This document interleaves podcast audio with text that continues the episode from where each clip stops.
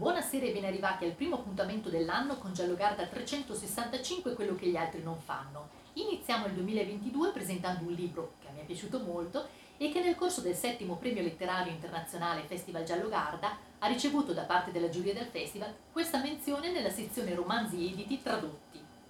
Un condominio di architettura storicamente caratteristica, rimasto abitato nel particolare contesto di una zona industriale dismessa nella Repubblica Ceca, è il singolare ed interessante microcosmo nel quale l'investigatore si immerge per risolvere il caso della scomparsa di uno dei condomini, dove l'edificio stesso e la sua destinazione diventano protagonisti della storia. Il romanzo di oggi è La casa al civico 6 di Nela Riwikova, pubblicato da edizioni Le Assassine.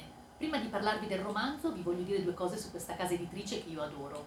Edizioni Le Assassine è una casa editrice fresca, nuova, costituita e fondata da pochi anni e che ha questa particolarità di pubblicare noir, gialli e thriller di donne, scrittrici donne straniere, in due collane, scrittrici contemporanee nella collana Oltreconfine e poi la collana Vintage. È una casa editrice che dovete scoprire, quindi ve la consiglio assolutamente perché pubblica veramente delle perle. La casa al civico 6 è un romanzo, un giallo poliziesco ambientato nella Repubblica Ceca, a Ostrava.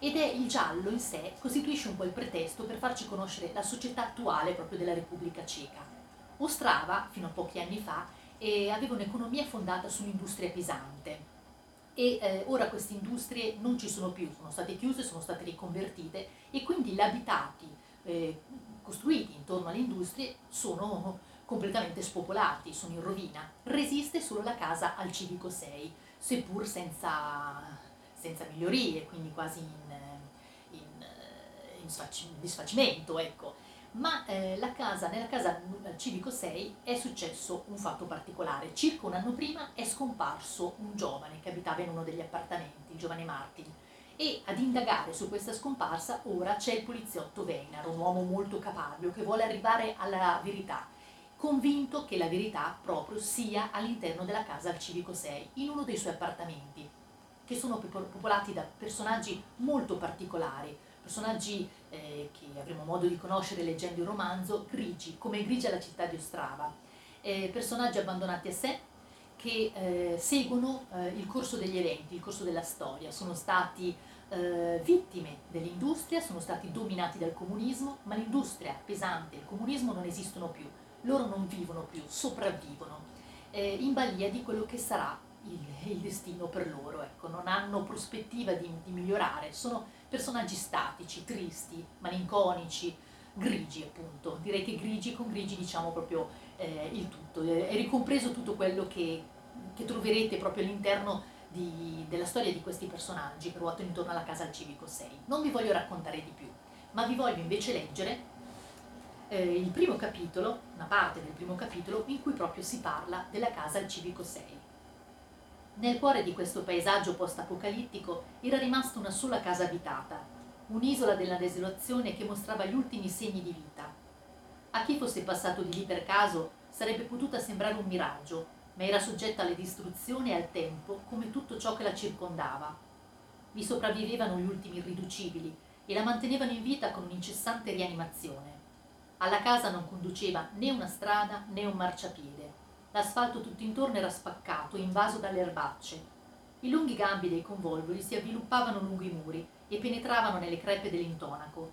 La brizzolete intorno alle finestre e alle gronde era caduta da un pezzo e sotto il tetto erano spuntate macchie di umidità. Le scale erano decorate da un rivestimento di formica gialla e azzurra, disposta a formare bizzarri motivi geometrici. Quando la casa era stata costruita, aveva dato l'impressione di essere fuori dal tempo, talmente era bella e moderna, doveva essere la dimostrazione dello spirito del progresso, che avrebbe pompato sangue nelle vene non solo dell'intera impresa, ma anche degli scettici che avevano perso la fiducia nell'infallibilità del sistema socialista. Lo striscione appeso per alcuni mesi sopra l'ingresso proclamava La fiaccola del socialismo accenderà la fiamma della modernizzazione. Un giorno il vento strappò lo striscione e lo annegò nel fango. Non ci fu nessuno a impedirlo.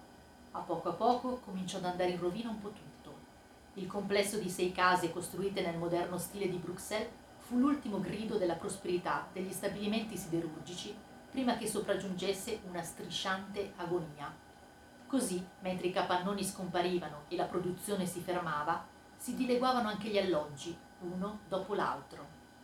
A riparazioni o migliorie, gli inquilini dell'ultima casa rimasta avevano rinunciato ormai da anni. La vernice sulla ringhiera si era scrostata e in alcuni punti il rivestimento di formica si era completamente staccato. Là dove era ancora fissato al muro era ricoperto di disegni osceni e di scritte profondamente incise nella base del laminato. Nella casa regnavano un silenzio e una quiete da cimitero. Tutto questo angolo della città aveva in sé qualcosa di funereo. La vita ne era defluita.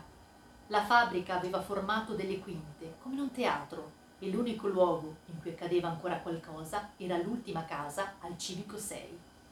La casa al Civico 6 di Nela Riwikova, pubblicato da Edizioni Le Assassine, e menzionato nella sezione romanzi editi tradotti nel corso del settimo Premio Letterario Internazionale Festival Giallo Garda.